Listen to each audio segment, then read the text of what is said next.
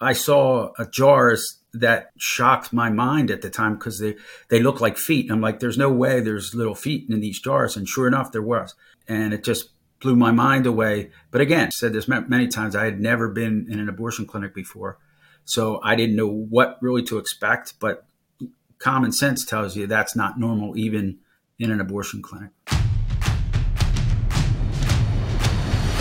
Hello and welcome to the Ann Phelim Scoop. With me, Ann McElhinney. And I'm Phelim McAleer. And we got the two of us today. Wow. Yes. yes. Back from Ireland. Back from Ireland. So still, this is still jet lagged. Yes, just a little bit. Yes. Yeah. So this this is a kind of a special podcast today because Saturday will be the 10th anniversary of the conviction of Dr. Dr. Kermit Gosnell, the Philadelphia abortion doctor, uh, who's serving uh, several life sentences for the murder of babies, murder of patients, and performing uh, late term illegal abortions. We'll discuss our memories of Gosnell. We'll interview several people who knew him. Uh, we'll talk. we we wrote a New York Times bestseller, produced the Gosnell movie, produced a top selling true crime podcast. We did even did a play in New York, which was reviewed by the New York Times twice. Mm-hmm. They got so angry about it.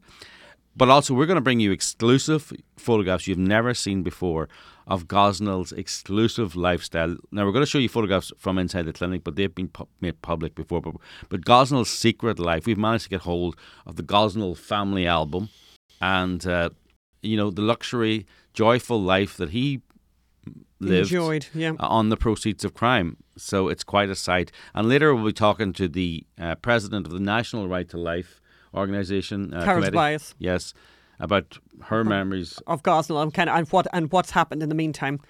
And we're also going to talk to Jim Wood, Detective Jim Wood, our old friend, you know, single handedly the most responsible person for putting Gosnell behind bars. And he, he's always deflecting away from himself, by the way. He's constantly saying there was a whole team. We know there was a whole team, but it was because of him and yeah. because of his um, because of him, his seeking out of justice for a Bhutanese refugee, that this case was eventually as successful as it was. And Gosnell is serving, as we know, three three life terms. And we'll be having some exclusive possum photographs for you At as the well. Very end At the, the very end, just to yes. leave you on a cheery note. Yes, I've had a few people contact me about the possums, but yes. Yes, yes we've, we've a whole possum there's a whole possum thing going on now. Yes, there is. Yeah. It's, I, like a wild, it's like a wildlife reserve in our backyard yes. now. Whoever said possums were solitary because we've got more than a few yes, in our we have a lot now. Yes, yes. Word may, has got out. It may not have been a, a, plan to have fed them in the first yes. place. But first, where are we now with Gosnell and what lessons have been learned on both sides? Because good people learn and bad people learn lessons too. So let's remember what happened. Ten years ago, Kermit Gosnell was convicted by a Philadelphia jury uh, for performing illegal late term abortions and murdering three babies born alive during the procedures. He was also convicted for, for killing Karnamaya Mongar. That was a manslaughter conviction, uh, a miscarriage of justice, in my opinion. It's thought he killed hundreds, if not thousands, of babies uh, illegally or uh, killed them after uh, born alive. Uh, it's thought he did hundreds, if not thousands, in a 30 year killing spree. And of course, the Gosnell case, you'll remember, became a media sensation for a while, not because the media were going crazy covering it, but because the world's media refused to cover it. Journalists didn't and don't want to cover negative abortion stories or abortion stories that put show abortion in a negative light. Eventually, they were shamed into covering the trial. Uh, social media was a different thing then; it wasn't censored. You weren't suppressed. You could actually put pressure on people. But so these days, there seems to be no such reticence about covering abortion stories, or we should say at least certain abortion stories. So, since Gosnell, and particularly since Roe v. Wade was overturned, there's been story after story about women whose lives have been negatively affected, negatively impacted because they live in states that have brought in abortion bans or very restrictive laws. And of course, we know Hollywood has helped out uh, with movies. Lots of mini series, uh, documentaries, and a slew of network primetime shows dramming, dramatizing the alleged plight of women who say they're unable to get an abortion or unable to get health care as an abortion in the new post-Roe world. Every one, every one of the TV series that we watch, series, series, yes, series? We watch have had this kind of this type of story. Often we've had you know they run abortion stories several times in the one seasons. Mm-hmm. One season, we had to watch, stop watching The Good Doctor because it was just relentless propaganda. Um, and of course, we've highlighted before that Planned Parenthood even has a full time staff member based in Hollywood uh, to to whose only job is to help writers craft the storylines. Caren Spruch. Caren Spruch, but actually, you know, go, given how cultishly woke Hollywood is and the Hollywood writers are, uh, you know, who are currently in strike, and we're all supposed to feel sorry for them. Oh, yeah. But how cultishly woke they are, I don't think they need the help, but maybe they do. But you know, stories, the media stories and the Hollywood stories have co- concentrated and focused on certain states that have that know, have restricted abortion Yes. or have you know semi banned abortion. Yes. No no state has fully banned abortion. by but the way. whilst ignoring the trend of increasingly, and, and this is a bigger trend, increasingly permissive abortion laws being passed in very many states. You This call is- them permissive. I call them extreme. Yeah, Yes. ex- very extreme laws. The kind of laws that nowhere in Europe. Europe don't have these kind of laws. and like few- Scandinavia, you know, the the very progressive Scandinavians wouldn't countenance the kind of laws that are now Very that are now regular in the most populated states in America, in New York, in California, New Mexico, Colo- Colorado, um, Vermont, Oregon. Like it's it's a lot. You can now have an abortion Up to nine w- months. with no barriers, up to nine months. And we ha- feel with- like that. We feel like that. That's a very, very untold story. That the media are very focused on these kind of these stories where they, the woman's life, life is threatened, and you know all these kind of very extreme stories that uh, you know that I would really question in terms of yes, them rare, medical point of view. rare stories, and we wonder are they even medically sound or true. Um, but you know what the media hasn't focused on is that post Roe there have been six abortion ballot initiatives in the states, and what happened was the pro-life side was outspent, and the media creating a panic over over restrictive laws. The pro-life side lost all six of these ballot initiatives. They even lost one in Montana, a state Donald Trump won by 16 points. So the media are focused on, as I say, bringing uh, on stories on, on on women finding it difficult On to have an very, abortion. Yeah, these but kind of very yeah, extreme, very extreme stories. but there's been no stories about how in Montana doctors are not legally obliged to try and save the life uh, of a baby born alive after an abortion. You know, the, the, the, but they have uh, given extensive coverage to attempts by the state's governor to legislate around the ballot initiative. You know, uh, well, not the state's governor, the state's legislator uh, and governor. Um, there's also a dearth of, sto- you know, there's no stories uh, about the increased number of women aborting babies up to nine months in these states where, where we said that, that the rules have been completely relaxed. California, Michigan, New York, Colorado, Oregon, DC, and Vermont, and New York. Uh, the, you can now have an abortion for basically without any barriers up to nine months. Uh, there are now tens. We, we believe that there are now tens of thousands of these abortions every year. Uh, it's hard to get an exact figure because the CDC doesn't force states to collect the- data or Which is interesting in itself, by the way. Yeah. Why not? Why not? Because they know that it could be 100,000 uh, late term abortions uh, across the United States. There could be more. For example, so in California, for example, you know the CDC make it don't make it mandatory for any of the states to report the numbers. California chooses not to report, and California, uh, among any experts, any anyone would agree that uh, California is the place with the most abortions. So you know th- th- there's a, there's a huge amount of information. I think you have to don't you have to report to the CDC if somebody gets food poisoning in your uh, restaurant. yes. yes, but not if someone has an abortion at 39 weeks. Um, so the way it is, uh, I mean, and, and you know, you got to think about it from both sides here. It's probably in neither side's interest to point out the fact that abortion has actually become easier to access since Roe, pretty much. Uh, pro-choice advocates continue to push the narrative of women, uh, you know, in extreme medical conditions being denied medical care. That helps turn out donors and voters. Uh, the pro-life side probably don't want to highlight losing ballot initiatives also. Uh, they prefer to highlight their victories, you know, increased legislation, etc. So the public believe that abortion laws are a one-way tsunami of restrictions.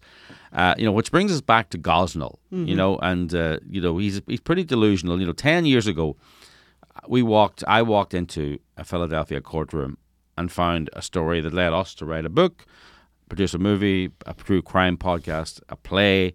It's really and we're still not finished. we're still not finished, uh, but an abortion doctor who is also a serial killer. As we know, this has meant us visiting and having many, many, many conversations with dear Dr. Kermit Gosnell.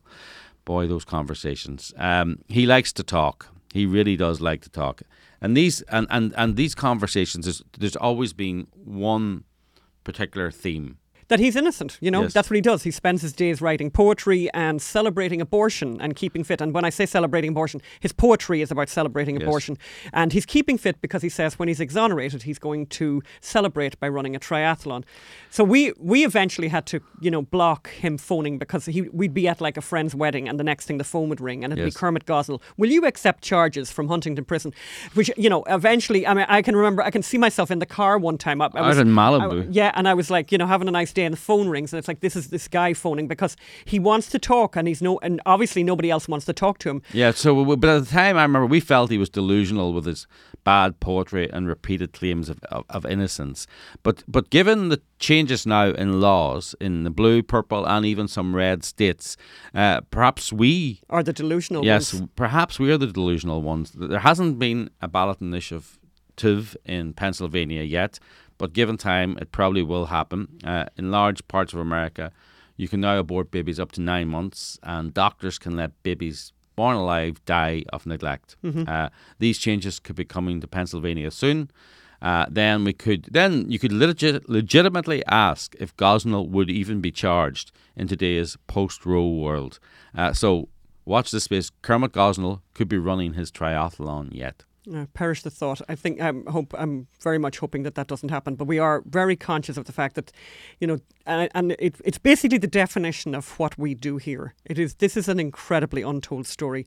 There was a time, you know, Bill Clinton, you know, talked about safe, legal, and rare. We're so far away from that now. The Democrat Party is so far Yep. away from that now. So the Democrat Party, their platform now is anytime, anywhere, anytime, for any reason, up to nine months. That's what they're that's what they're pushing for, and. It's interesting. that That's what they're pushing for legislatively, but that's not what the country wants. And Yes. we, you know, we talk later to Carol Tobias Yes. about that. By the way, We should go now to the, these photographs Yeah, that we managed yeah. to get our hands on uh, in a in a in a photographs you won't see anywhere else. And I now, think what they tell, I think what these photographs for me tell is like, so this is this is this is Kermit Gosnell in his heyday when he was, you know, regularly.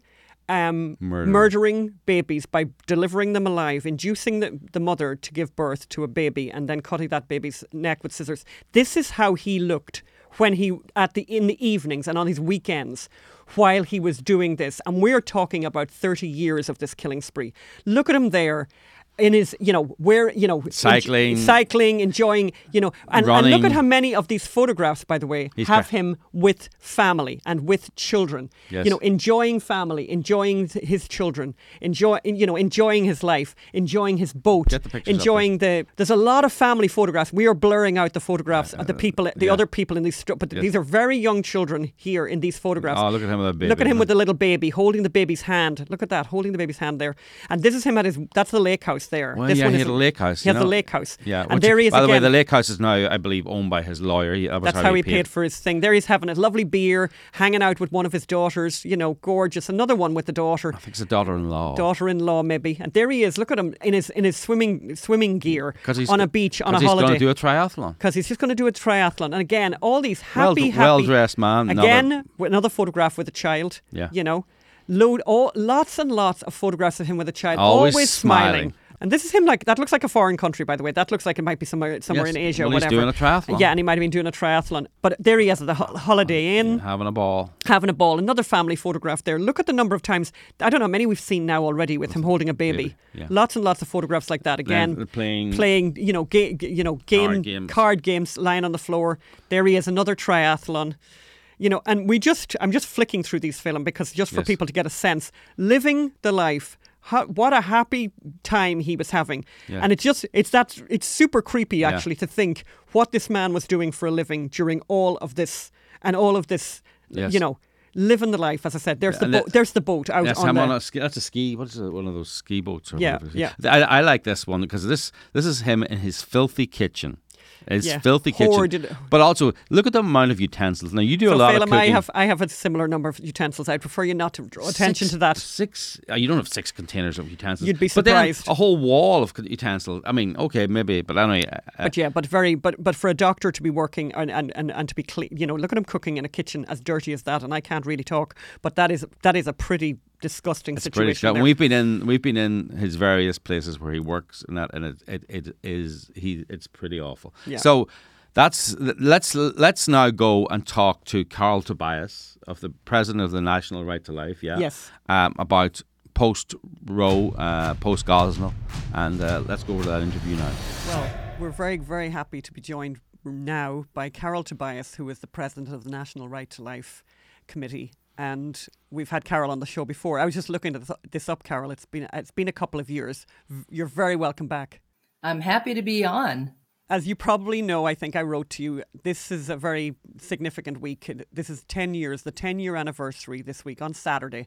10 years since Kermit Gosnell was convicted um, and mm-hmm. imprisoned for three life sentences for what he had done. Um, what are your memories? We're just thinking this whole podcast today is looking back on what's happened since what happened then. Um, and our impressions of all of that and, and, why we did all the things that we did. What what was your first um, contact with this story, with the Gosnell story? I think it was something that showed up in National Right to Life news that I, I you know, read and that it was happening. Um, I, I was just shocked that I guess I knew that there was just a dirty side to the abortion industry. Um, but this really highlighted everything that is wrong, that there are no protections for women. Uh, the abortionists can pretty much do what they want, um, you know, without impunity um, until thankfully this one actually did. Um, was, you know, Gosnell was held accountable for his crimes. Um, but I think my biggest shock was this wasn't a real story. Uh, it was pretty much buried by the media around the country, and people still don't really know what's happening inside those abortion facilities. Yeah, that, that, that's so true. I mean, it, it, it's it's a classic, fantastic news story, and, I, and, I, as a journalist, we can say that it's a it's a story that that just screams out to be on on every headline. You know, it's got hot political issue. It's got racism. Like, don't forget, Kermit Gosnell was a racist. He he had nicer rooms for white women than black women. He was black himself. It's got it's got all that interracial racism. It's got real racism. Uh, it, it's it's got bureaucratic state. Uh, it's got how regulations don't work, uh, and it's got murder. It's got the murder of an immigrant. Uh, most of Kermit Gosnell's clients were were minorities. It's got all that, mm-hmm. but the media steadfastly refused to, to run this story. One Washington Post writer famously said, We don't cover local crime stories. But I mean, in that respect, George Floyd was a local crime yes, story. Yes. So, so none of this made sense eh, unless you realize they're not in the news business. They're in the uh, pushing an agenda business, which becomes more significant. Yes. Yes. So you were you were surprised. You you had a suspicion there was a Gosn- there were Gosnells out there, uh, but but it was a shock. You're saying that that when you really realized, oh, just how bad it was. Well, there were stories, of course, throughout the years. So you know, I guess we we did kind of realize of you know that um, the reporting wasn't happening as as it should. Um, women were being victimized, um, but this one I think was just so blatant the fact that he was, you know, holding the babies in his refrigerator and you know, there was just so much that all kind of came together that other abortionists might have been accused of one thing or another. This just seemed to have it all. Um, and, and, I, and, I, thought another great example, or um, I guess story that we should be telling of, of this, is that the local abortion facilities, Planned Parenthood, knew about it because um, women had come into their facility after being at Gosnell's and talking about how horrible it was. The health department had been given, um, you know, information and they didn't do anything about it. Um, there were just so many others that I think were complicit in covering up what was actually happening in that building. That's a very good point. Yes. I mean, and uh, by the way, I, important point. I missed, I missed I missed so much about the story that the media should have covered. Yeah, you're right. I mean, two women died in that facility, uh, and the health officials never never even went in to investigate. Uh, you know, these were the, the, National Abortion Federation went in to investigate, and they found that um, you know it was too horrible. They didn't want him as a member, but they didn't tell anybody. That's right. They, But they didn't tell anybody. It was the worst they ever seen. They said, but they didn't tell anyone. They just let women Yeah. go on because, by the way, they were minority women, and who cares? Yeah. Well, yeah, and, and the idea is that they care about women, but I think we know for we know for sure that they, that they don't. You know, m- moving forward from that, do you think anything has changed? So this ten years has passed. Quite a, obviously, we know Dobbs was the massive change. What else? You know, what else? Dobbs, Dobbs was the overturning of Roe. The overturning of Roe v. Wade Yeah. and the Dobbs decision, which is which has been the big the big legislative change, I suppose, since since Gosnell. Uh, do you think that the Gosnell case changed anything otherwise in the in the country? Well, I think it definitely made pro lifers more determined. Um, you know, they don't want this happening to their their fellow uh, women, and um, you know, I think abortionists are probably under more scrutiny now than they have been in the past. Um, certainly, pro lifers have a lot more news outlets than they did. You know, not just relying on mainstream media, but you know, all pro-life groups have their way of getting messages out, whether it's social media or you know still their own newsletter. Um, that I think anything like this that happens is maybe being covered a little more, um, and you know it. I know it still happens because there were other cases like, well, if Gosnell did it, why is this guy you know still doing it? Um, but but I think the pro-lifers are more focused on making sure that if something like this does come out, it's you know it is disseminated. It's interesting. I think you you've put your finger on something that's interesting that I've been kind of very conscious of, and that we've been we've been thinking about recently as well. Is that I- I think with Gosnell, you know, the story really got got traction because of social media, because of pro-lifers using social media to talk to each other and to get this story out. Mollie Hemingway famously, and we wrote about her a lot Yes. in uh, in the book.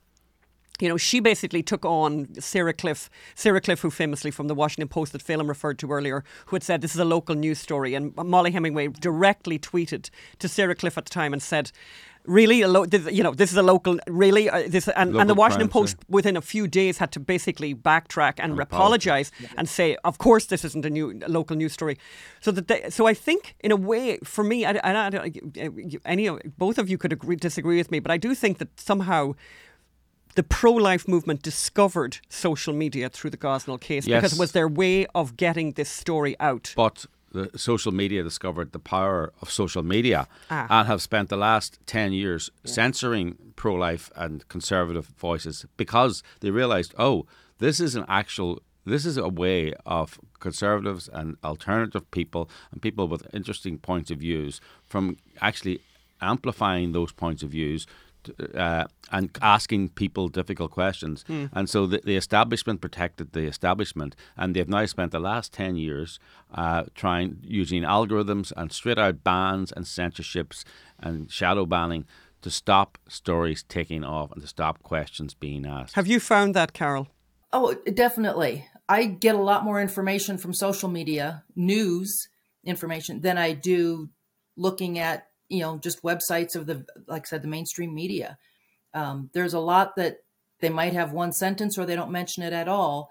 And there's a lot happening. Um, and you find out on social media. So we have to be on, a, you know, all these different um, outward net, networks, outlets uh, to make sure that we are getting the message out. So since Dobbs, I mean, one of the things, just talking about the media, and I think this is, I mean, I think this has kind of, you know, become really, we're become really aware of this. Since Dobbs, um, you know, there were obviously there's been six ballot initiatives that have that were where the question, the abortion question, came up. Three of those ballot initiatives were pro-life, and three of them were uh, pro-abortion. And unfortunately, in each case, the pro-life movement uh, failed. But and I think the reason I think the reason that that happened was because the media has been since Dobbs, the media have been terrorizing women, mostly women, terrorizing women with these stories, these very dramatic headlines that we see that because of a you know the ban in, in Texas, women will die, women are going to die. What have you been aware of all of this incredible amount of mainstream media collusion with the pro-abortion side to terrorize uh, women about um, the restrictions? anyone that's paying attention at all to the issue has to notice how bad it is. Yes, we are hearing stories from various states um, about how women are suffering from um, ectopic pregnancies and miscarriages and, and problems, you know, complications that have arisen, and they're going to die because they can't get help. Uh, part of it, I truly wonder if there are, you know, I know there are some doctors and hospitals that are concerned about lawsuits and they, you know, don't want to get involved and they'll just tell her to go away and, you know, come back if the situation gets more serious. But I truly believe that there are also some doctors out there that are trying to make it sound as scary as possible. And I would question whether they may even be putting the lives of their patients in danger because they want to use them as an example to try to enhance abortion and stop pro life efforts to save those babies. This is very possible. And we saw that. We've actually covered a story in Indonesia where environmentalists used a sick baby uh, to push a case, and the baby ended up dying rather than getting medical treatment because the baby was a poster child for their particular because mm-hmm. I mean, mm-hmm. so you know, yes, they there have been a lot of um, anti-abortion legislation in some states since Roe was overturned, uh, but there have also been uh, a huge slew of of of, of laws and legislation uh, widening abortion access to some of the most permissive abortion laws on the planet. And those have received no attention. Most people don't know in, that in many of the most populous states in this union, mm-hmm. you can have an abortion, really no questions asked, up until nine months. Most people don't know that you can let a child die uh, from neglect after if it's born alive during a botched abortion. Most people don't know that, and the media are not telling them that, but they're telling them possibly fake news stories uh, about about women's health being in danger. Yeah. But what we also hear is if a state is looking at passing a bill that would protect babies after 15 weeks, they call it an abortion ban. But they aren't telling the people that 95% of all abortions would still continue. Uh, if they set it at 12 weeks, which North Carolina has just passed a bill and I believe the governor is going to veto uh, that says abortion will not be allowed after 12 weeks. That still allows about 90% of all abortions to uh, be performed, but we're going to be hearing that that is an abortion ban. Several states have laws that allow um, allow abortions or prevent abortions after six weeks, after the baby's heartbeat can be detected that still allows about 50% of all abortions to be uh, performed because most abortions or at least half of them are are happening in that in the first 6 weeks. And yet that also is labeled an abortion ban. And you know it's just the language that you know for anyone who sees it hears it if they can whether it is a local newspaper that you could do a letter to the editor. If it's something that's online, they have, you know, all these sites have comment sections. Um, use social media. Let people realize this is not a ban. Um, when I, and one more example quickly, um, when it is a heartbeat bill where the baby is going to be protected after the heartbeat can, uh, protected after the heartbeat can be detected, we always hear a state is banning abortion after six weeks before most women know they are pregnant. Most women by six weeks do know they are pregnant. Um, there may be circumstances the girl, you know, is is too young, or a woman just, you know, thinks because of something that happened, she's not capable of getting pregnant. But by and large, most people realize that if you have sex, pregnancy is a possibility. You can go to a Walmart, Walgreens, you know, most stores, you can go to dollar stores and get pregnancy tests. And yet we always hear, you know, Bill would stop, uh, stop abortion after six weeks before most women know they are pregnant. So those are the kinds of things that pro-lifers across the country and even around the world could make a difference. Stand up and educate people that that's just not the case. And, you know, the media in so many places and cases um, just aren't telling us the truth. And the people who are buying into it, by the way, who have bought into that, are the people who are making the laws. You know, they, they're this kind of elite who are setting the agenda. I, I would like to, I hope you'll, I, I know, I, I wonder would you agree with me. I think if the regular population of America actually knew, I think if they actually knew that babies were aborted, were being aborted at every stage and, and right up to right up to nine months. I don't think that's what they want. I mean, I, I would have thought that Bill Clinton's old, you know, safe, legal, and rare was much more. Am, am, am I delusional about that, or or has uh, or has the safe, legal, and rare been completely replaced with anytime, anywhere, whatever I want? The American public still wants safe, legal, and rare, but the abortion industry and the people making our laws do not. They've tossed that out the window. Well, Carol, I mean, on that kind of downbeat note, unfortunately, we're going to have to leave you there. Um, but um, thank you very much for coming on the show. It's a, it's, uh, please, uh, anyone who's anything to say to Carol or us, please leave a comment below in the YouTube or in the Apple Podcast app or in the. Uh, just we, we want to hear what you think uh, because this is a this is a conundrum. How so much of America doesn't know the truth about abortion and how we can get the truth out there because we're journalists and we just want to get the truth out there and want people to know the facts to make up their own mind. Thanks for coming on the show, Carol. Thanks, Carol. My pleasure. Thank you for having me. Yeah, there we go. There we go. Um, that's that's the way the world is at the moment. Uh, the, there are there's mu- much much work to be done. Uh, I yes. think that that's I think that's what I got out of got out of that interview. And what we're going to do right now is we're going to go over to to talk to, to Jim Wood. Yes, the man, the man, the myth, the legend. Yeah, um, who, put, who really put Gosnell behind uh, behind bars, um, and who has become a great friend of ours um, through the amount of uh, through the through the work that we did on the movie, on the book, uh, on the podcast, um, and just yeah. is a what a you know what a wonderful representative of police in the United States. What a great guy. Let's go over to that right now. And now we're joined by Detective Jim Wood, uh, who was the dogged investigator who first realised that something just wasn't right at 3801 Lancaster Avenue. Uh, and it was his curiosity, it was his uh, gut feeling uh, and some evidence that led him to look further. It was his innate curiosity that, that so many people in this world, a quality that so many people in this world seem to lack these days. It was that innate curiosity that brought him into uh, 3801 Lancaster and led ultimately to the conviction of possibly America's biggest serial killer. Welcome to the show, Jim.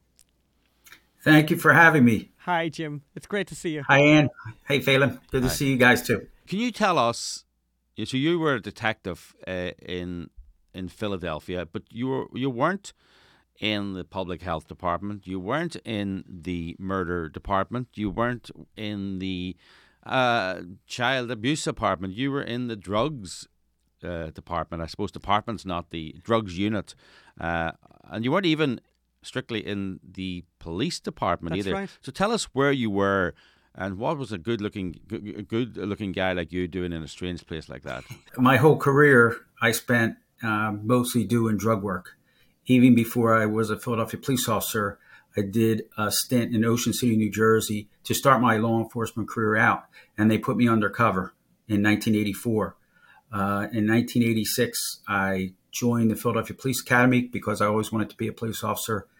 Um, and it was a short time after that I got involved in drug work because back in the mid 80s to late 80s, um, crack cocaine became a big problem all over America. And uh, from there, I slowly climbed the ladder of narcotics investigations, where I wound up in the Philadelphia District Attorney's Office as a police officer, believe it or not. And while my time there, I took the detective's test and I actually made detective at the DA's office. And um, shortly thereafter, that I was transferred from the DA's office narcotics unit back to a busy division investigating uh, major crimes in Southwest Detectives. Right, but when you when you were investigating Gosnell, you were still attached to the DA, DA's office. Is that right? Yes. So a short while after I, I I got back to the DA's office, I spent a couple months in Southwest Detectives. Got back to the Philadelphia District Attorney's office, and then I, think it was 2009 we started um, using an undercover Richie Gramlich to make um, oxycodone purchases. Uh, the big oxycodone pill back then was uh, the 80 milligram pill. It was widely abused and um, it made a lot of people addicted. And Gosnell became on our radar because he was the source of supply uh, to the people that we were investigating. And it's and it's interesting. We we have that tape actually. We should play it where where the very first time his name is mentioned, and it's actually kind of funny. Let's just listen to that. Who who are you taking me to so I know? You know what I mean? Like, Guys, I mean, you talking about what doctor? yeah. I told you about guys now. Who? Dr. Guys now. Dr. Darnell? Guys, G O S N E L L. Guys now. Okay. History was made that day where she where she spells it out G O S N E L L. She says the name. I just told the story, that exact story the other day because you can't make this stuff up. Um, when we're looking for uh, the main distributor, whether it's regular drugs or a doctor, uh, we're trying to find the source of that supply. And I remember specifically talking, I was standing in the street and Richie Gramlich was in his car and I'm prompting him, come on, Rich, get her to tell who the doctor is. And so finally, that's what he does. He, he, he just comes out and asks her who the doctor was. And he kept misunderstanding what she had said. Darnell. Darnell. Yeah, yeah.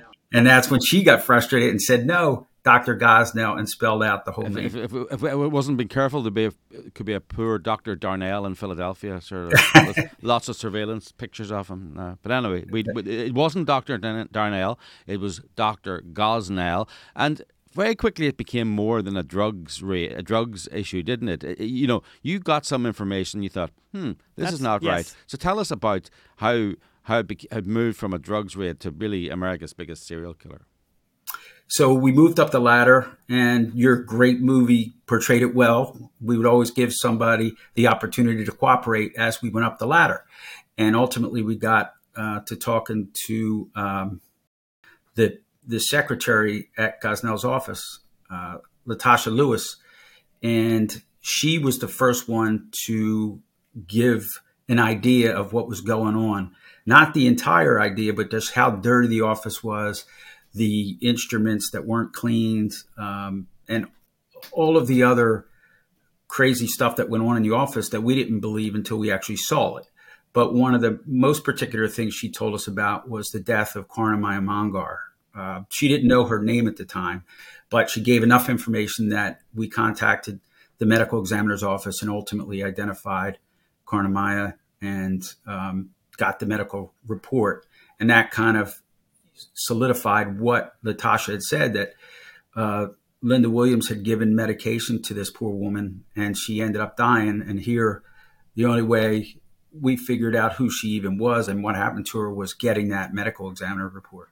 But I think you know before we go on to the night of the raid, which I want to go on to next, I think we just want to I want to stop for a minute and just recognise what what happened here with with with Karnamaya Mongar. This was a Bhutanese refugee who had come to America. She was in America four months before she died after a botched abortion at a, at, at Gosnell's clinic. However, the really important part is that her death went unnoticed by everyone except for Detective Jim Wood, and I'm so proud of the of the quote that is in the book that we got from Christine Christine Wechsler, the the assistant district attorney on the case, who basically said Karnamaya, J- Detective Jim Wood was Karnamaya's Karnamaya Mongar's champion. She was he was the only one. He was the only one. If it wasn't for you seeking justice for this woman, for this Bhutanese refugee who we're meant to believe American progressives would care so much about what would happen to her, that the system would care so much about a refugee.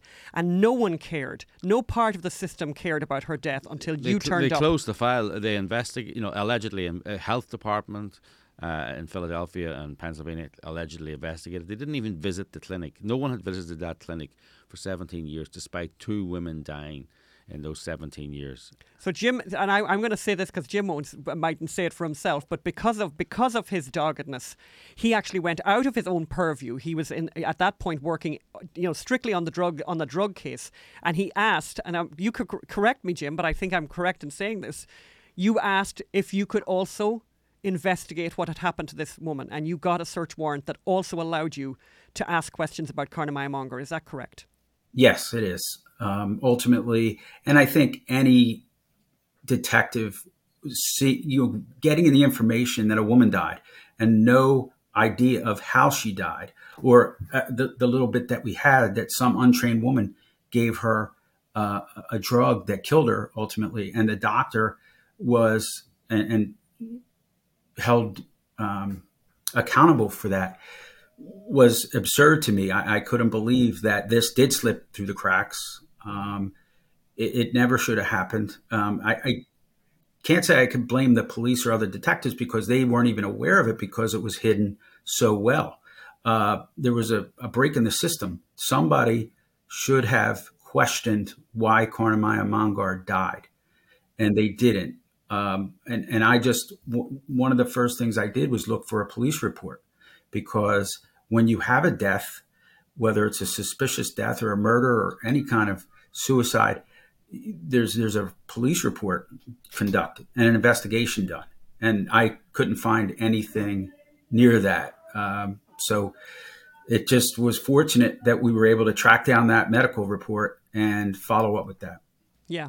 And that brought us flash forward then, that brought us to the night of the raid. I want to kind of, you know, give people a picture of that because also from your point of view, and, and I remember you you and I have had many, many conversations. We've talked to you so many times about this story. But, you know, Philadelphia is, you know, is quite a quite a city. And I think I, I remember you you talked about um, somebody, oh, I'm trying to think who it was, but some, you know, big shot guy that was there who said basically, you know, you're you know, you're on you're for, you're in here for the ride of your life. You yeah, know, because being a, being a detective, being a police city, Philadelphia uh, You're going to see everything. It's a free ticket to the greatest show yeah. on earth. Yeah, That's but it. you might, but you mightn't want it or whatever. No, but but you, I think you said it very well. He says, "I don't know if it's free." You know? But I don't know if it's free. So that basically, people, you know, Philadelphia police officers have seen basically everything. Um, but then you had, you got an education, something that night, 3801, that night, that night that you went to 3801 Lancaster, you saw things that you had never seen before. Tell us about that. Yeah, so actually, it was it was both nights. I think I was there three nights in a row, which was way too much for, for anybody. But the first night was the initial raid when, again, we knew uh, Karnamaya Mongar had died. So we were looking for evidence of Demerol that was in her system, that was in the medical examiner report, um, and other other evidence related to her death. Uh, we actually found the envelope with her name on it, with the money still inside, in Gosnell's office. That was another creepy thing uh, to come across. But talk us through like when you so you know and I know you you all gathered outside and he had been work he'd been working in his in his the clinic that he worked at in Delaware. So he came late in the evening. I was think it was like eight o'clock at night. You're all standing outside waiting to meet him. And he has like his food with him and he's got these bags and stuff. And you approached him and said you know we've got search warrants for you for these premises. And he actually thought you were you were looking to for for something across the road because obviously West Philadelphia plenty of things happen what talk us through that first time you walked through the door there? Sure. So we were waiting for him to come back from his office in Delaware, and we weren't sure whether he was going to go home first or go to the office. And fortunately, most of us were at the office, and that's where he arrived. So we approached him, explained that we had a search warrant for his house and his office. And he didn't seem shocked at all. He just was matter of fact. He was on the phone with his wife and um, basically didn't act in a way that most people would react, especially someone in a you know professional uh, business would be, I think, mm. upset or yes. show a different kind of attitude yes, that totally. he had. But it just it was cavalier, as we all know he is. Um, and we walked into the office. Uh, he asked if he could bring his his lunch and his briefcase, and um, and then he asked if he could bring the bag of uh, clamshells. Yeah, this is a very important, oh, yeah. uh, very important point here because when, when you're being investigated, when there's detectives, eh, when you're a doctor and there's detectives in your clinic looking for illegal drugs, illegal drug dealing, potential murder, uh, all, all, that. What's the most important thing you do? Tell us, Jim, what he wanted to do. He wanted to bring his uh, clams in so he could feed his turtles. That was most important on his mind at the time. Which, again, the beginning of our Twilight Zone experience with Gosnell but again, w- walking through that door, what was the first thing that hit you?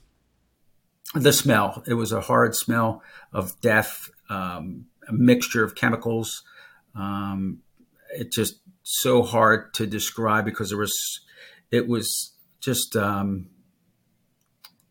a horrible smell. And Uh, this is, and, and again, I just want to point out to people like this is coming from you. You, you know, it's not your first murder scene, by the way. It's not your first crime scene. Um, you know, you've been around, so you know. And I think uh, we know from all the people we've interviewed, not just you, but also you know all, all the other people who were on that raid, um, who basically all talked about the smell that Well, it it was, was- completely. Who was it? Somebody said they had special Gosnell clothes that, that were that they would burn when they would come. I think it was Christine. Christine, She- and I she had- think, and she had- also Joanne Pescatore. Yeah, they, they would burn their clothes because you just couldn't get the smell out of it. Um, and th- that's a good point because I think one of the most genius moves in the trial, and Phelim, you were there to see it. They brought in the equipment, and I, when I was in the courtroom myself, I could smell that smell emanating from the equipment. So I'm sure the jurors probably smelled it as well. Uh, it, it, it was just a pungent, foul odor, um, just an odor of death, basically. Yeah, well, so we have some photographs actually. So, so tell us about some of the other, you know, that's the the olfactory Yes. madness. But as you walk through, we're going to show people as we're talking. so you here- open a cupboard, and what did you see in the cupboard? Let's start there. we I saw uh, jars that it, it, it shocked my mind at the time because they they look like feet. I'm like, there's no way there's little feet in these jars, and sure enough, there was, and it just blew my mind away. But again, um, and I, I've said this many times, I had never been in an abortion clinic before, so I didn't know what really to expect. But common sense tells you that's not normal, even in an abortion clinic. Yeah, I, mean, I suppose you know it's almost a cliche now, and I wonder. I often wonder. You know, sometimes you hear, "Oh, serial killers they keep trophies," you know, and it's like, well, actually, maybe they, maybe you know, maybe the, all the movies are right. Maybe serial killers do keep trophies. This is classic serial killer behavior because not only were the baby feet in jars, but they were labeled as well uh, with the names of the babies and the names, Names of the mothers. mothers and the dates of birth and all this kind of thing. So, this is this is, as you say, the Twilight Zone. Well, there was one other thing that made me think it was a trophy, a trophy too, is when um, the night we took the babies out of the freezer, Gosnell specifically told me about Karnamaya Mongar's baby was, it, and I'll never forget it. Every time I, I look at those pictures of the freezer and I see in the far right corner wrapped in a paper towel, white paper towel was a plastic bag. You could see right through the plastic bag and it had the initials KM on it for Karnamaya Mongar. And Gosnell specifically, I want to say, boasts about that, showing that to me that night. It was absurd. the, the refrigerator was fi- filled with babies. How did he know exactly where it is? And he must have been in looking at it. Well, he had that. No, I mean, I think that was that one was separate from from the others. He, isn't that right? that Jim? was yeah. that was the only one by the, the baby. That baby was the only one by itself, and specifically, he pointed that out, um, which made me think, yeah, and and you have to remember, Karnamaya Mongar died in November of 2009. Now we're talking, we're there February 18th, 2010, and several months later, and that was still And I mean, there was cats everywhere. Let's just look at the photographs of the cats. Um, Did you see cats that night? I know you. I think you was it you that took the photograph. Yes, yeah. I took a photo of the cat, and the and the cat was right in the area where there was blood on the floor, blood stains on the floor. Um, there was litter boxes there that were were full. Um, yeah, there was. It, it was a mess, and we had heard that from. Uh, I think it may have been Latasha Lewis that there were cats in there and cat feces all over the place, and that probably contributed, I'm sure, to the smell of the death in that office. And, a, and, an, and an unusual thing happened there. And So there were patients in there waiting to have abortions that night that you guys were there, and you had two members of the Department of Health from Harrisburg who'd eventually, you know, eventually you managed to get them to, to turn up. Um, and bizarrely, a very bizarre thing happened because suddenly you were asked. Tell us what happened. Quite an unusual thing happened, given the circumstances of how dirty the place was. There was cats all around the place. There was this smell of death, and yet, what was allowed to continue that night? so we had the nurses there to assist, and I didn't actually know their purpose at the time um, that they were associated with abortion clinics, but there was a problem with one of the women, and uh, they allowed Gosnell to finish a procedure that he had started because the w- woman was bleeding. Now I don't know why they allowed him to do that. Myself and Jason Huff, the FBI agent um, in the case with us, were astounded that that was going to happen. It was one of his acting supervisors that approved Gosnell to do this, um, which again w- was ridiculous in my mind because I understand you need you know uh, emergency services, but we had emergency services coming anyway. So I don't think it would have hurt just to wait another minute or two longer to have them looked over by someone who's qualified, not Gosnell, the murderer. Mm-hmm. Yeah. Um, I mean, we, we could, you know, that we could rehearse the whole story. I mean, it's a, it's an incredible story, and a lot of our, obviously, the people who are listening here are the people um, who made who made it possible for us to write the book and to and to make, Make the, the movie, movie and and the, do and the true crime. podcast but I, and I- the play. and the play. I, yeah, and we're Oh, and, and we're not outstanding, by the finished, and we're not finished yet. Um, sorry, Jim. What did you just say there? Sorry. I was just saying, and everything you guys have done has been outstanding and right to the. And we and my whole family really appreciates it too. Well, I was very pleased and honoured to meet your mother, the legend. The legend. Um, uh, w- w- uh, during the play, the run of the play in New York, she came up to New York. This is a woman whose husband, you know, uh, she had what ten children, uh, whose husband had Twelve. MS 12, 12 12 children. children. Wow. Yes. Okay, twelve children. Whose husband was was diagnosed with MS in his thirties. Uh, had to give Yes. up work. She had to keep the family going, keep the twelve kids clothed, fed, and watered, as they say. And uh, you know, I met her uh, just a year or two ago. Uh, she's uh, a wonderful woman. Has raised great sons and daughters. And Uh, also the and also the family. Your father, I know that w- was in law enforcement, and um, and most of the family are in law enforcement. Quite a quite a number of you. I remember Yeah. being there a few years ago and meeting meeting some of the some of the rest of the of the wood the of squad. of the squad. Two of my son-in-laws, one's a Pennsylvania State Trooper, the other's a Philadelphia police officer. Yep, it's it's all in the family, which is is great. It's a a wonderful um, experience. You know, you, you take the good with the bad, but um, there's always light at the end of the tunnel. Yeah. Well, uh, you know, talking of light in the end, and we have to come to the end because we're running out of time, unfortunately. But um, remind us of I know so so basically you, you know Jim worked this this case right up until right up until the end, but. And you know, and it, was, and it was a huge case involved an awful lot of police, you know, officers, a lot of crime scene detectives. The FBI were involved. Super Um, people, super people. incredible incredible team but you know none of it would have happened without you know without the fact that you you know were dogged about Karnamaya Mongar from the get-go and I think everyone in law enforcement recognized that and so when it came to arresting Gosnell they said let Jim put the let Jim put the put the handcuffs on him even though really it would it shouldn't have been you actually because this was a homicide this was I'm talking about the homicide side of the case Tell us about that day, about putting the handcuffs on him eventually, and tell us about that. Describe that.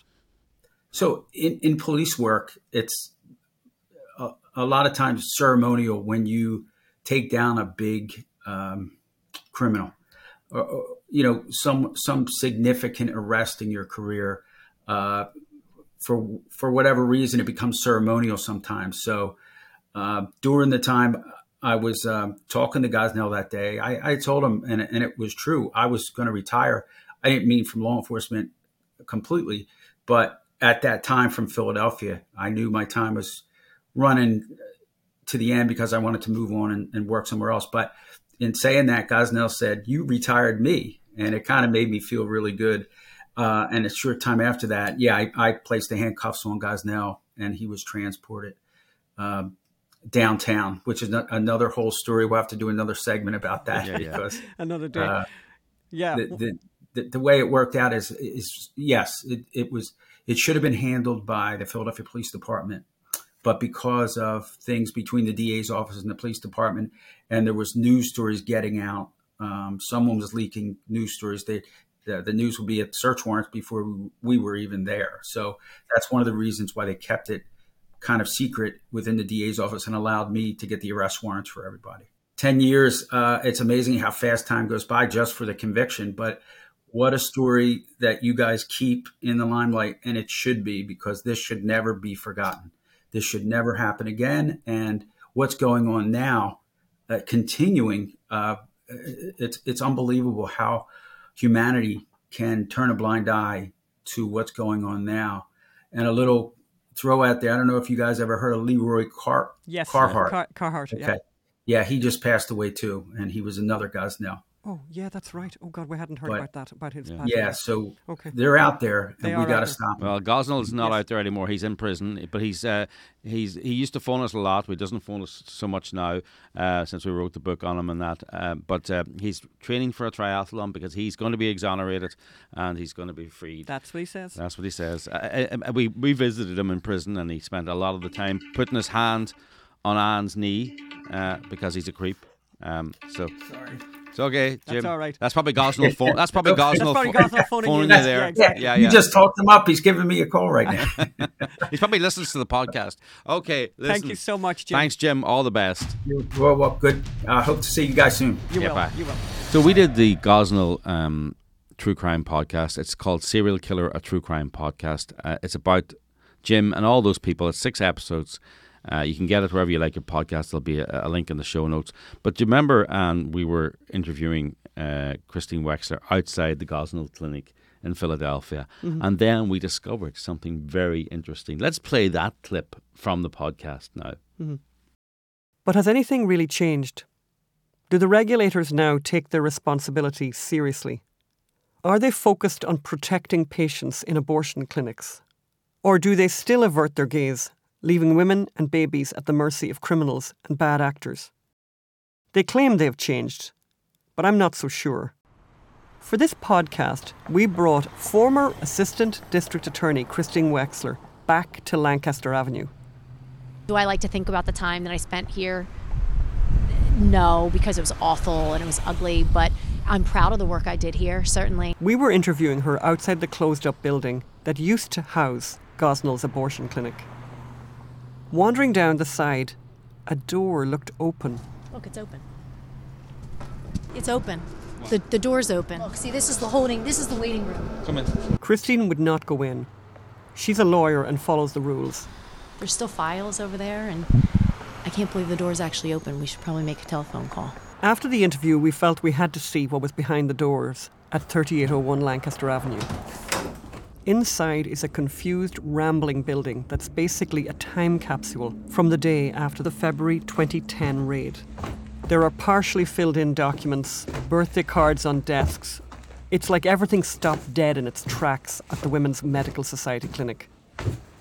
Up in Gosnell's office, his family pictures are still on his desk. In a drawer, Gosnell has a collection of pornography, pictures, and videos. In other rooms, there is dirty, decrepit machinery. Then at the back, there is a room that shows nothing has changed among Philadelphia's regulators. The room has nothing but shelf after shelf after shelf of medical files of women who had abortions. I say files. In reality, each file has a couple of pages with little medical history, but it does have the woman's name and her address and phone number, and if she had had any previous abortions. I estimated there are about 10,000 files there. No regulator ever thought to come and remove them. They don't care about their well being or their privacy. They've already moved on, leaving extremely private medical files open for the world to see. Each of those files represents that uncaring attitude. But I am cognizant that the files also represent a life that was extinguished. Stalin once said that a single death is a tragedy, but a million deaths is just a statistic. He was making the point that it is easy to become emotional about a single person, less so when it's a large number of victims. I spend a lot of time thinking about baby boy A and Mrs. Mongar and their fight for life. But those files brought home the fact that tens of thousands of lives also ended here over Gosnell's 40 year killing spree. Many of these deaths were legal under Pennsylvania's abortion law, which allows abortions up to six months. But all those files represented a potential life that is now gone, lost to the world. I wonder who each and every one of them could have been. This podcast is dedicated to them, And there's the photograph of the files. Every one of those files. And this is progressive Pennsylvania, where they say that they really care about women and they don't care enough to bother picking up those files with women's personal information, their telephone numbers, their addresses, the many uh, abortions but I, they've had. I, I think we also need to, as you said in, in the podcast, each one of those files is it represents a death. You know, uh, it represents you know terrible, terrible behaviour by by Department of Health and all. But each each one of those and and, and the file, I call it a file. It's it's a, couple of pages of nothing, but there's a there's a name, a date, and and the recording of a death. Uh, and we should never forget that that that this is about the death of innocence. And by the way, we won't people. forget that, and we Yeah. won't stop telling this story. Yeah. And by the way, I, it's very important to say that we did this work because of you, because of you helping us. Um, and this week we are doing a big drive to try and raise funds to keep doing this work that we're doing. Mm-hmm. And we would appreciate anything that you can do. We have a matching grant going on right now, so anything that you could that you could that you could donate will be doubled. Um, and we would really ask you to go to unreportedstoriesociety.com, unreportedstoriesociety.com, Yeah. and donate as much as you can because we are not finished. And the, the people, you know, as we have mentioned during this podcast, there is a very dangerous new development where um, very, very extreme abortion laws are now being brought into legislation in the states. You know, it was all very well to reverse Roe v. Wade, but now states are making decisions about what they Yeah. want on the legislation. And when they get their way in progressive states and even in some not so progressive Yeah. states, it's kind of shocking what's happening because the pro life movement is outspent, dramatically outspent by the pro and, abortion and people don't know the reality of abortion. That's- and they have Hollywood and they have the news yeah, media. so that's why we we are telling this story in so many different ways: podcasts, movies, plays, and And uh, another way and that hasn't happened yet. And another way that we're still going to do. That's why we need your help because people need to know the truth. As journalists, we're only interested in bringing them the facts so they can make up their own mind. So please go to unreportedstorysociety.com. I want to end on a happy note today. I think that's very important. Let's end with the possum. So the last time, well, now the last time we talked, by the way, when I was here on my own, I, I shared some footage with you of the possum, you know, whatever. So there's been a new development. Several new developments. Several new developments. So there's, there's a possum with babies attached that we believe was well, now look forced at out this. of- Oh, but hang on! Don't even say it so quickly. Look at this lovely situation. We were. This was new to us, by the way. We're new to marsupials, by the way. We're from Ireland. We have no marsupials in Ireland. So you have just the one marsupial in, Ireland, in in America, and it's called a possum. We're very fond of the possum. And here you have. Look at Mr. Possum, Mrs. Possum, with her babies. Look at the babies hanging on for dear life. And then what happens? I think what- I think that ba- that possum was forced out from next door. Next door had a flood and they had a pump running 24 hours a day. You can probably I don't know if we're playing playing sound there or not, but I think it was forced out from there, so uh, forced out of their home. But then since then, uh, we have had a whole slew of possums. We've had an old, we've Mrs. Possum. We've had kind of a middle-aged possum. Let's have a look at that, or an old, a young, young. Then we had a super baby possum. Yeah, look at him up that was on, last night. on the bowl. Yeah, and he to has to there. get it, ca- now. And you know, so basically, it's turning into a wildlife reserve. I And then we got a crow that comes along and picks And up. And then during the day, if there's anything left in that bowl, but by the way, we have to be, the timing is absolutely crucial. We basically put the food out for the possum around nine o'clock at night. And- And, and- at five past nine, the possums arrive.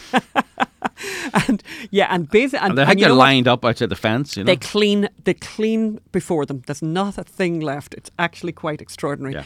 Um, but yeah, but we really love the possums, and it's it's funny. The people across the road from us, by the way, had an incident like during, right. and, and this is this, you know, it's hilarious. So they, middle of the night, four o'clock in the morning, they could hear that their their um their cat making a huge Yeah. fuss, and their cat has a tendency to bring things back that are alive and put them in the bath and then play with them. So the husband got up. The wife said to the husband, "You get her, I want get up and find out what's in the bath." So the cat Mm-hmm. is in the bath with a baby possum. The baby possum was still alive. So what they did with the baby possum, which is hilarious, the two of them looked at each other and went, "Well, we know where the baby possum needs to go. The baby possum needs to go over to Ann and Phelim's house because that's where all the possums live." yeah, I And so- assume I assume that is the baby possum that's on that we just saw on the. Uh, I hope it is. Yeah. That's, so that's anyone, what by I'm the telling way, myself. So anyway. anyone, anyone out there who has um, advice for us about the possums, please. The one piece of advice we do not want is we do not want to stop feeding the possums. We actually like feeding the possums. There's nothing wrong with possums. They do not bring disease. They're very clean. They're very nice. They have lovely, ugly hands and very bad teeth, which reminds us of our own dentistry problems in Europe. And so we just love the possum now. There's no harm in the possum, and That's what you're telling yourself anyway. No, no, okay, no, no Write in the notes below. Tell us what your thoughts are on possums. And American possums. Okay, this is the end of the show. This Thank you very much. show. for And coming. again, thank yeah. Remember, this is a very special kind of a special episode, remembering Gosnell t- ten years later. Um, so buy the Gosnell book if you if you want more information. Yes, actually, there it is. There, we're very proud. Of, we're very proud of the book. Um, New York Times bestseller, even though they didn't want it to even though they, it. di- they didn't want to declare it, yeah, exactly. Yes. I was going to read a part of it, but you know what? We, we've run. We've kind of run out of time, unfortunately. Well, today. could we play a little excerpt? Maybe you read excerpts of the grand jury, or do you want to read it? no, read we can actually read. We we can actually take a tape of it from the Audible version of the book. Actually, Yes. that's what we'll do. Yeah. yeah. We'll play a little bit. We'll play out this episode with a little bit of the book from the Audible version, um, which Yeah. I narrated. Yes. Um, and and let's do that. And um, We'll talk to you next week. we'll talk to you next week. Thank you. Bye. Bye bye. On June the 10th, 2015, a small group of people gathered at Laurel Hill Cemetery overlooking the Schuylkill River to commemorate the 47 babies whose bodies were discovered frozen in Gosnell's clinic. The mourners consisted of clergy, pro life activists, and others touched by the stories of how the children had died. Roman Catholic Archbishop Charles Chaput and pro life activists had mounted a campaign to obtain custody of the babies' remains from the city so that they might be buried properly. They had learned, to their sadness, that the babies had already been buried by the city at Laurel Hill on September the 12th, 2013. The medical examiner's office explained that this was standard procedure for bodies not claimed by any next of kin. It's true. Near the burial site of the 47 Gosnell victims is a small tombstone marking where the city buried 1,500 unclaimed bodies in 2010.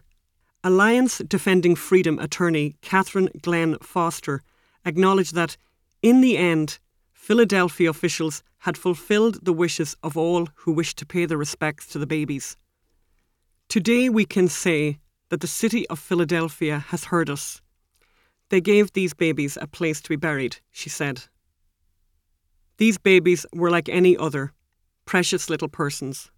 Foster told the mourners gathered in the summer sun. How a person dies doesn't make anyone less human. Try as hard as he might, neither their killer nor his infamy could erase these babies' humanity. We will use this sacred place to cry, to remember, and to say, This ends here. During the memorial service, well wishers placed a temporary marker and a small blue silk flower to indicate where the babies were buried. It reads May God welcome the souls of these children killed by Kermit Gosnell and the souls of all children killed by abortion into the joy of heaven. The mourners also brought flowers and white wooden crosses. But the people who had petitioned for the babies' bodies felt that the city had let Gosnell's victims down. It was wrong, they said, that the children had been buried secretly. The Reverend Patrick Mahoney, director of the Washington, D.C. based Christian Defense Coalition, said at the memorial I would simply say this to the medical examiner and the Philadelphia city government. These children were not unclaimed. We came for months after months seeking these children in love. They were not unclaimed. They were wanted. They were desired. They had meaning and purpose. It's a sentiment we share.